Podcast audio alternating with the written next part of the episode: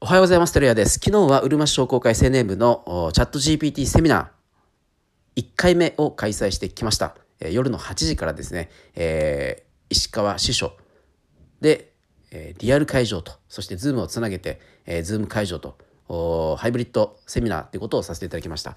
8時から、えー、10時、夜の10時までだったんですけど、終わった後もですね、えー、こんなこと教えてほしいというような、次はこのテーマでやってくれないかっていうような、え結構意欲的なあの声もあってですね、え有意義だったなと思っております。ただし、えアンケートの結果を見るとですね、98、99%の方はご満足いただいてるんですけど、1%の方がですね、えー、ちょっと置いてけぼり感があったと。事例をもっと出してほしいと。うん、そういうあの理解ないまま、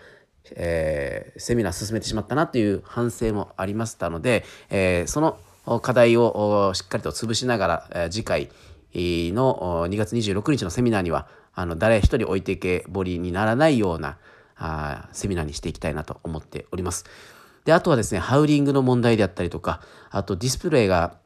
僕はちょうど MacBook Air に変えたばっかりだったんですけども、iPhone の画面と、モニターの画面と、自分のパソコンの画面と、Zoom で共有するとうまくいかずにですね、えー、そもそも MacBook Air の機能的にその2つ以上の出力ができなかったっていう問題を、昨日のセミナーの会場でしてしまったとかですね、ちょっと慌ててしまったんですけど、この辺もしっかりシミュレーションをして、事前の準備をしっかりやっておけばよかったなと反省しました。はい。で、今日もまた朝から打ち合わせで、午後からは覗き見営業オンラインレッスンのワークショップ。何のワークショップかっていうと、それぞれの